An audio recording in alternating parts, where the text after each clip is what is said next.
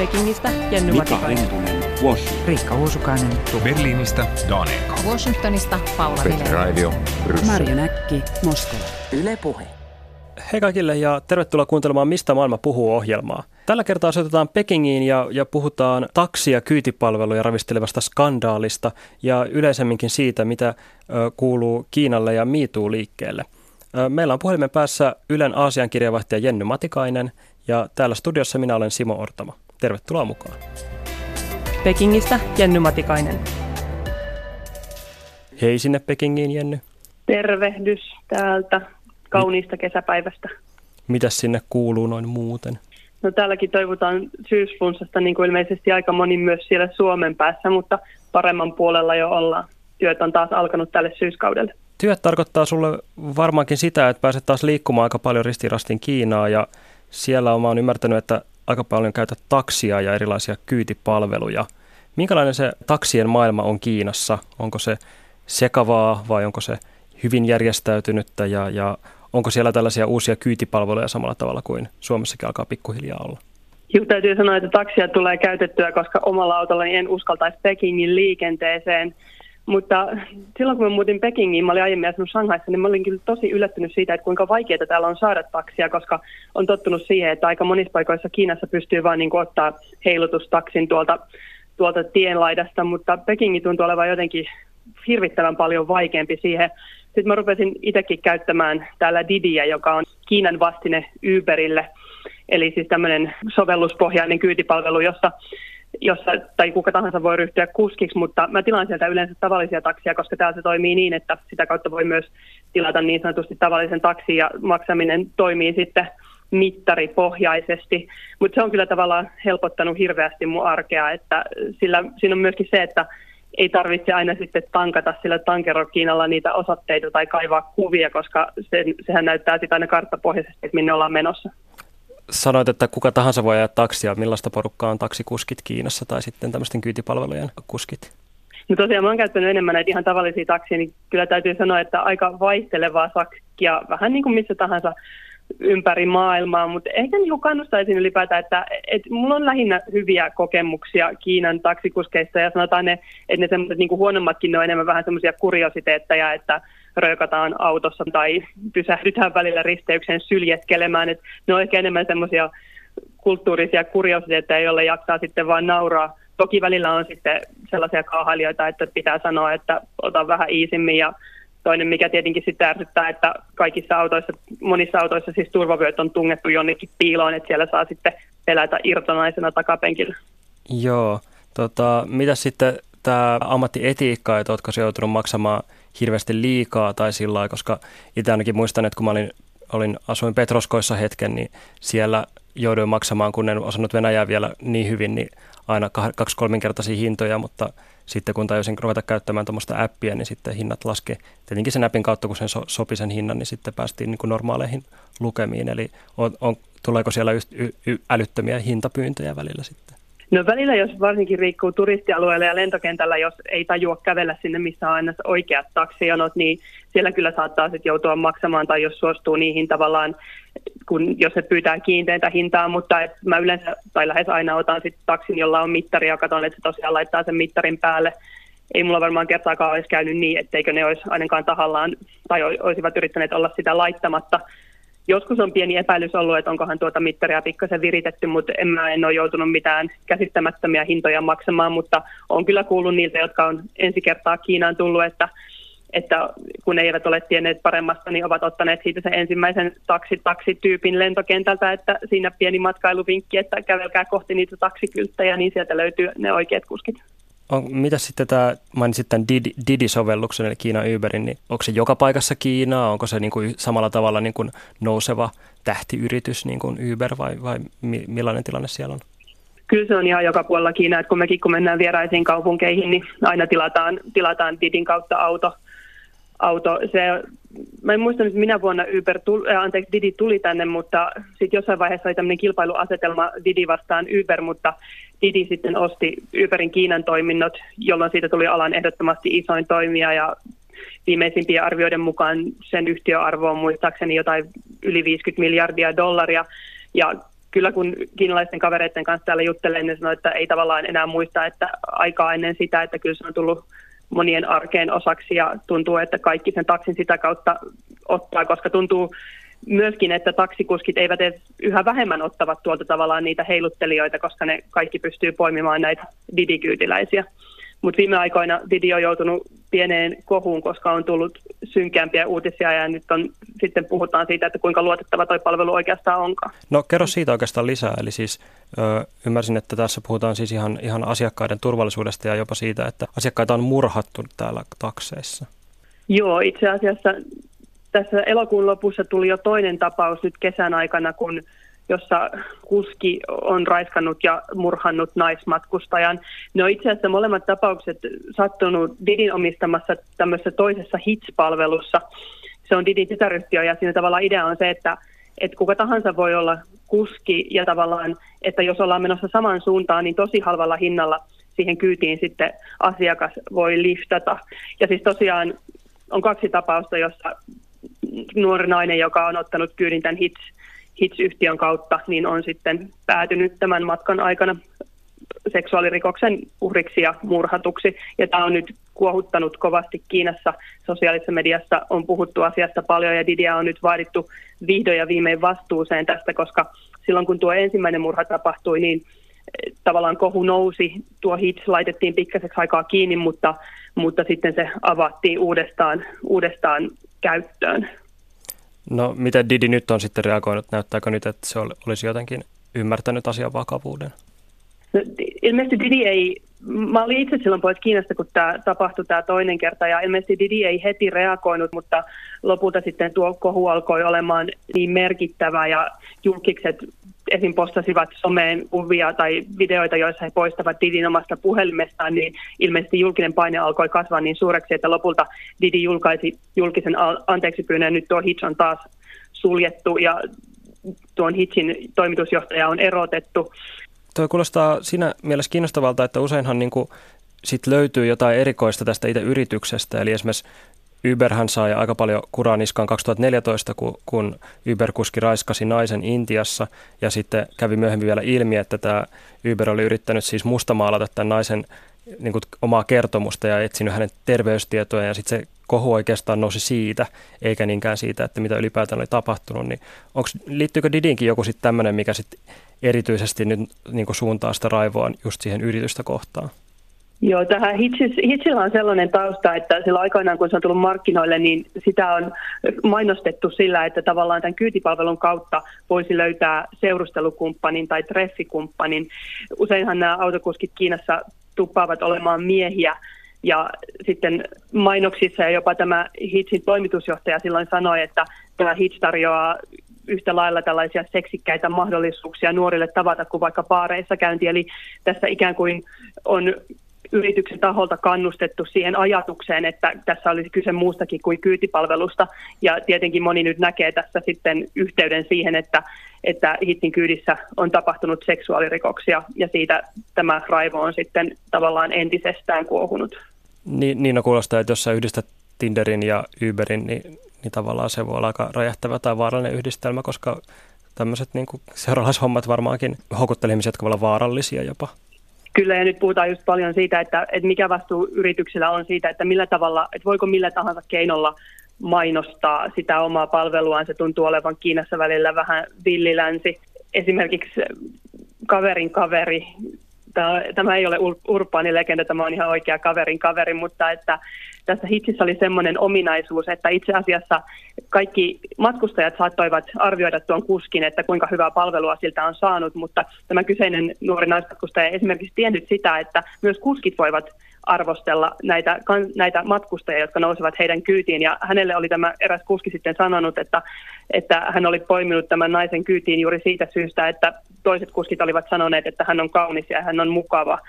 Niin se oli, tuo tarina oli järkyttänyt aika kovasti tuota nuorta naista, joka oli oikeastaan vain matkalla kotiin, eikä todellakaan ollut halukas tapaamaan ketään mahdollisia seurustelukumppaneja tai miehiä, jotka olivat hänestä kiinnostuneet seksuaalisesti tai treffimielessä. No, kuulostaa todella vastenmieliseltä kyllä kaiken puolin. Onko tämä vaikuttanut sitten tavallaan ihan tavallisten ihmisten, niin kuin, mitä ihmiset tai oletko tavannut ihmisiä, jotka olisivat jotenkin muuttanut suhtautumistaan tähän Didiin tai Hitchiin tämän, tämän jälkeen? No tosiaan somessa nousi kovasti kohu. Ihmiset ovat arvostelleet Didiä ja sanoneet, että, että se vaaditaan vastuuseen ja että poistaneet noita appeja, mutta mitä nyt tuossa olen jutellut ihmisten kanssa, niin kyllä se tuntuisi aika mahdottomalta kuitenkin ajatella sitä arkea ilman Didiä tällä hetkellä. Se on ikään kuin tavallaan metro, johon nouset, tai bussi, jota käytät, tai nuo kaupunkipyörät, jotka tänne on myös tullut osaksi liikkumisen arkea. Hyvä kaverini sanoi, että hänen isänsä oli sanonut, että nyt et saa enää Didiä käyttää, mutta en tiedä mitä hän sanoi isälleen, mutta Didiä hän yhä käyttää, koska tavallaan mitään muita mahdollisuuksia ei ole. Tosiaan Didi oli siis ilmeisesti tehnyt julkisen anteeksi pyynnön, mutta yrittääkö he jotenkin muuten, onko se luvannut jotenkin parantaa tai tehdä systeemeistään turvallisempia? Nyt oli ihan uusimpia uutisia oli siitä, että Didi olisi aikeissa lisätä tähän sovellukseen jonkunlaisen sosnapin, jolla pystyisi pyytämään sitten apua ja se on keskeyttänyt ainakin joitakin palveluitaan yötuntien ajaksi. Se on kiinnostavaa vaan miettiä, että kuinka paljon esimerkiksi sitten tuo yötuntien palvelun keskeyttäminen vaan lähinnä häiritsee ihmisiä vai parantaako se sitä turvallisuutta. Monet tuntuvat miettimään juuri sitä, että se ongelma on siinä, että kuka tahansa voi ryhtyä Didi-kuskiksi ja tavallaan niitä taustoja ei millään lailla tarkasteta, että jos sulla on auto, voit alkaa didikuskiksi, että taksiala on täällä aika villi. En osaa sanoa, että mitä tarvitaan päästäkseen kiinalaiseksi taksikuskiksi, mutta että ainakin he ovat yleensä isoilla, isoilla firmoilla töissä ja heillä näkyy näitä henkilönumeroita niissä takseissa, vaikka välillä tosiaan on kyllä käynyt niin, että se kortti on jonkun muun kuin se itse kuskin, mutta että ainakin siinä tuntuu, että voisi olla jotenkin parempi ajatus tietää, että, että kuka siellä ratissa on ja onko tuo henkilö luotettava. Pekingistä Jenny Matikainen. Lainataan seuraavaksi hiukan siihen, että onko tämä taksitapaus nostanut yleisempää keskustelua naisten ahdistelusta tai turvallisuudesta ja, ja mi, mit, miltä näyttää, että onko tämä MeToo-liike levinnyt jollain tavalla Kiinaan? MeToo tavallaan silloin, kun se lähti maailmalla isosti leviämään, niin silloin en, en huomannut, että täällä olisi varsinaista keskustelua ainakaan tuon, tuo hashtag-kattona käyty. Jossain vaiheessa kesällä yliopistomaailmassa oli jonkunlaista Me Too-liikehdintää, mutta nyt tässä pari viikkoa sitten parikymmentä kiinalaista naista kertoi kokemasta häirinnästä internetissä. Ahdistelussa syytettiin muun muassa TV-juontajia ja toimittajia, siellä oli sulkapallovalmentajia, aktivisteja, mutta tuo keskustelu törmäsi aika äkkiä siihen, että Kiinassa ei hirveästi tykätä tällaisesta kansalaisten liikehdinnästä, josta ei koskaan tiedä, että mihin se sitten lopulta päätyy. Joten MeToo-hashtag ei kovin yllättäen sensuroitiin aika pian sitten kiinalaista sosiaalista mediasta ja tuon haun, kun tuossa eilen vai toisessa päivänä tein, niin se ei enää johda minkälaisiin lopputuloksiin, vaan sieltä tulee erroria. Oho. No Eli, eli jo, jo, jo, jotakuta tämä ainakin on pelästyttänyt tällainenkin keskustelu. Öö, no miten yleistä siis ahdistelu sitten on Kiinassa, että onko se semmoinen ilmiö, josta niin kuin kuitenkin voisi kuvitella, että voisi nousta liikehdintää? No tätä puhuttiin muutama vuosi sitten viimeksi ainakin isommin Shanghain niin sanotun metrotapauksen yhteydessä, kun niin sanotusti kouriminen metroissa on Kiinassa surullisen yleistä. Sitä on, tuntuu kokeneen melkein jokainen nuori nainen täällä, joka käyttää noita liikennevälineitä ja aika häiritsevän näköisiä videoita löytää netistä, missä varsin smoothisti asetellaan käsiä naisten takapuolille ikään kuin muut eivät sitä ympärillä huomaisi. Mutta tällaisen yhden keissin jälkeen Shanghai metroyhtiö postasi omaan somensa kuvan naisesta, jolla oli varsin, tai tämmöinen läpinäkyvä mekko päällä, siitä näkyi alusvaatteet läpi ja näin, mutta ne postasivat sen kuvan tekstillä, että joka kuului kutakuinkin niin, että eipä ihme, että tulee joku ahdistelee sinua, kun pukeudut näin, että silloin on vaikea välttää häirintää. Tästä nousi aika iso halo silloin siitä juurikin, että tässä yritetään uhria syyllistää siitä, että hän tulee häirityksi, jos hän pukeutuu provosoivasti. Tämähän on tuttu keskustelu muualtakin, mutta että tuo ajatus siitä, että metroyhtiö itse syyllistää naisia siitä kokemastaan ahdistelusta metroissa, niin se kyllä suututti monia. Onko tässä taksitapauksessa ollut samantyyppisiä äänenpainoja? No itse asiassa silloin tuon ensimmäisen sen tämän Didi, niin sanotun Didi-murhan jälkeen, niin eräs tällainen mediassa usein turvallisuusasiantuntijana esiintyvä yliopiston professori ke, tavallaan kehotti naisia ottamaan vastuun itselleen ja muun muassa olematta ajamatta öisin taksilla yksin yksin ja ei saisi mennä, ei saisi ottaa taksia syrjäisille seuduille ja että varokaa erityisesti, jos olette kauniita tai varakkaan näköisiä. Ja tämä oli vähän vastaava, vastaava tapaus siinä, että Kiinassa tuntuu, että, tai jotenkin en voisi kuvitella, tai ehkä toivon liikaa, mutta en voisi kuvitella, että Suomessa aivan tällä lailla näin törkeästi naisia syyllistettäisiin heidän kokemastaan ahdistelusta, mutta valitettavasti Kiinassa näin näköjään vielä tapahtuu. Itse olen huomannut, että ilmeisesti myöskin julkisuudessa pystytään myöskin va- varsin niin kuin seksisesti ylipäätään kohtelemaan naisia muissakin asioissa, esimerkiksi, esimerkiksi työpaikkailmoituksia, joissa pelkästään, halutaan pelkästään miehiä töihin. Ja itsekin kirjoitin jutun, jossa Kiinassa Alibaba-yhtiö oli rekrytoinut miehiä kertomalla, että heillä on tällaisia kauniita jumalattaria töissä, joiden kanssa olisi varmaan mukava olla töissä. Niin, niin onko tämä kuinka yleistä niin kuin nimenomaan sitten tämmöinen niin kuin työpaikkasyrjintä tai vastaava? Kyllä se täytyy valitettavasti sanoa, että vaikka tällaisia positiivisia kohahduksia, varsinkin näin niin kuin nykyisin someaikakautena näkyy ja kun nuorten koulutettujen ihmisten kanssa puhuu, niin he ovat kyllä tietoisia siitä, mikä on oikein ja mikä on väärin, mutta aika tiukassa kiinalaisessa yhteiskunnassa yhä istuu ajatus siitä, että nainen on katseiden kohde ja nainen, on, nainen pukeutuu miehistä silmään varten ja jos nainen pukeutuu tietyllä tavalla, niin hän sitten on myös ehdottamassa, tai se on tavallaan kutsu miehelle tulla koskemaan häntä tai vähintään pokailemaan. Ja tavallaan ehkä nyt, jos miettii mainontaa tai jotakin sellaista, mistä ehkä Suomessakin on jo siivottu aika paljon sukupuolirooleja, tai ainakin jos niitä näkyy, niin siitä tuntuu aika äkkiä joku älähtävän, niin kyllä täällä mainoksissa yhä edelleen näkee sen, että mies istuu sohvalla ja nainen imuroi, jos imuria mainostetaan, eikä siinä kukaan näe tai ainakaan suuri osa kiinalaisista ei näe siinä mitään outoa. Mainitsit, että kuitenkin tavallaan monet nuoret ihmiset näkee asiat hyvin eri tavalla ja ainakin mun mielestä kuulostaa aika positiiviselta ja aika jopa tutulta, että siellä kuitenkin syntyy kohuja, kohuja silloin, kun tällaisia erityisen törkeitä häirintätapauksia niin kuin nähdään, niin tota, miten se sitten, niin kuin, kuinka mahdollista semmoista keskustelua on sitten käydä, käydä, jos kerran valtio päättääkin puuttaa peliä sensuroi koko hashtagin ja niin kuin yrittää suitsia keskustelua? Tuohan on tavallaan semmoinen kilpajuoksu, että valtio, valtio juoksee sensuroimassa sanoja, sitten keksitään joku kiertoilmaisu, valtio sensuroi senkin ja sitten keksitään uusi kiertoilmaisu. Tuosta kertoo aika hyvin esimerkiksi se, että kuinka kun Xi Jinpingin Kiinan presidentin vertauskuvana alettiin käyttää nallepuhia, niin nallepuhit sensuroitiin ja ilmeisesti joku uusi nallepuh-elokuva ei pääse edes Kiinan markkinoille tässä Me Too-keisissä on ollut ilmeisesti vähän samanlaisia kiertoteitä, kun tuo hashtag kiellettiin, niin siitä alettiin, kun asiasta puhuttiin, niin siitä merkkinä alettiin käyttää emojeita, joissa oli riisi ja kani, koska ne ääntyvät kiinaksi samalla lailla kuin Me Too. Mutta sitten, kuten sanottu, että on vähän tämmöinen kissahiirileikki, että sitten kun joku taas huomaa, että tämmöistä tehdään, niin sitten kielletään seuraavaksi ne emojit. Esimerkiksi Diana meni aukion on verilöylyn muistopäivänä, niin kaikista kiinalaisista äpeistä, esimerkiksi suurimmasta keskusteluäpistä WeChatista, niin sieltä poistui kokonaan kynttilä-emoji, jotta sitä ei olisi voinut käyttää sen merkkinä, että muistaa tämän tapahtuman. Voiko sitten nähdä, että kun kansalaisliikehdintä koko ajan yritetään suitsia, niin mihin se sitten voi johtaa, tai niin kuin, että mikä sitten, millaisia muutoksia niin kuin tällaiset liikkeet voisi saada aikaan, ja mitä se vaatisi, että tällaiset liikkeet saisivat jotain oikeata muutosta aikaan? Mm, tuo on tavallaan hyvin monipolvinen kokonaisuus, josta itsekään, itsekin sitä aina joutuu vaan ulkopuolisena tulkitsemaan. Välillä tuntuu, että koska koko mediahan on valtion kontrollissa, niin monta epäkohtaa pystytään täydellisesti vaikenemaan. Et media voidaan, medialle voidaan sanoa, että tähän ette tartu, vaikka olisi minkä kokoisia vaikkapa jotakin mielenosoituksia käynnissä jossakin maakunnassa.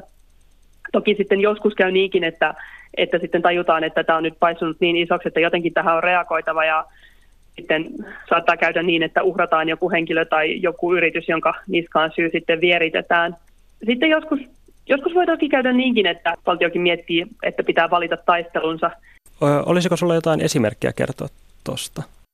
Ehkä kiinnostava esimerkki on viime keväältä, kun Kiinan suosituimpiin kuuluva sosiaalisen median palvelu, siinä Veipo sanoi, että se aikoo kieltää kaiken homoseksuaalisuuteen liittyvän sisällön, eli minkäänlaisia keskusteluja asiasta ei olisi voinut käydä, mitään sateenkaaria olisi voitu minnekään lähettää. Ja tuosta nousi suuri raivo Ja kerrankin kävi sitten niin, että tuo kielto peruttiin.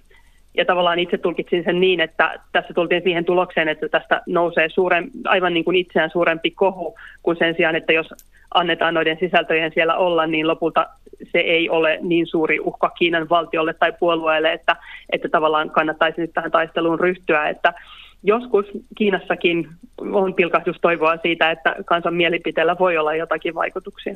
No, toihan on hirveän rohkaisevaa kuulla ja ehkäpä MeToo-liikekin pystyy saamaan sen verran sitten siipiä alleen, että se, se jo joskus saa jotain aikaiseksikin. Pekingistä Jenny Matikainen. Otetaan tähän lopuksi sitten vielä joku suositus, eli, eli suosittele jotakin kirjaa, elokuvaa tai muuta teosta, johon kuulijan kannattaisi sinun mielestä tutustua. Mä teen nyt aika uhkarohkean tempun ja suosittelen jotakin, mitä mä en ole itse nä- nähnyt, koska tämä kyseinen elokuva ei ole tullut ainakaan vielä Kiinaan ja ainakaan ensi ei ole sille annettu. Eli siis romaaniin perustuva komedia Crazy Rich Asians, eli törkeän rikkaat aasialaiset, joka on räjäyttänyt lippukassat Yhdysvalloissa ja saanut varsin hyviä arvioita. Sillä aluksi ei ollut Suomen ensi mutta nyt on ilmoitettu, että pari viikon päästä tuo sitten nähtäisiin myös Suomessa teattereissa – ja se syy, miksi mä uskallan tätä suositella, on se, että tämä on tapaus jo itsessään, sillä se on ensimmäinen ison Hollywood-lafkan leffa, jossa kaikki näyttelijät ovat aasialaistaustaisia. Se on siis ensimmäinen 25 vuoteen, että iso Hollywood-studio on tällaisen leffan tehnyt. Ja monet varsinkin niin kuin Yhdysvaltain aasialaistaustaiset leffan nähneet ihmiset ovat olleet ovat kokeneet, että se on jollain tavalla ollut voimauttavaa nähdä, että vihdoin viimein pitkästä aikaa asialaistaustaiset ihmiset ovat tavallaan ketä meitä tahansa, eikä heitä käytetä jollain tavalla kuriositeetteina tai nörtteinä sivuhenkilöinä, tai he eivät hypi jossain katolla ja osaa lentää ja tee kummallisia, kummallisia temppuja. Eli tavallaan tällaisen voimauttavan elokuvan suosituksen haluaisin nyt antaa, vaikka itse en ole tosiaan elokuvaa vielä nähnyt. Yes, eli Crazy Rich Asians, jonka Suomen ensi on 21.9.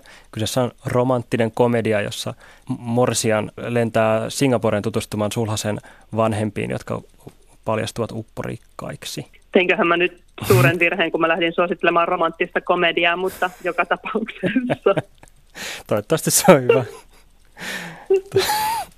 Kyllä, kyllä. Mutta se oli ihan kiva, tosi kivan näköinen se traileri. Kyllä se vaikutti ihan laadukkaalta omassa Joo. genressään. Kyllä, kyllä. Kiitos Jenny sul, sulle sinne Pekingiin ja tota, jäämme odottamaan seuraavia juttuja ja muuta.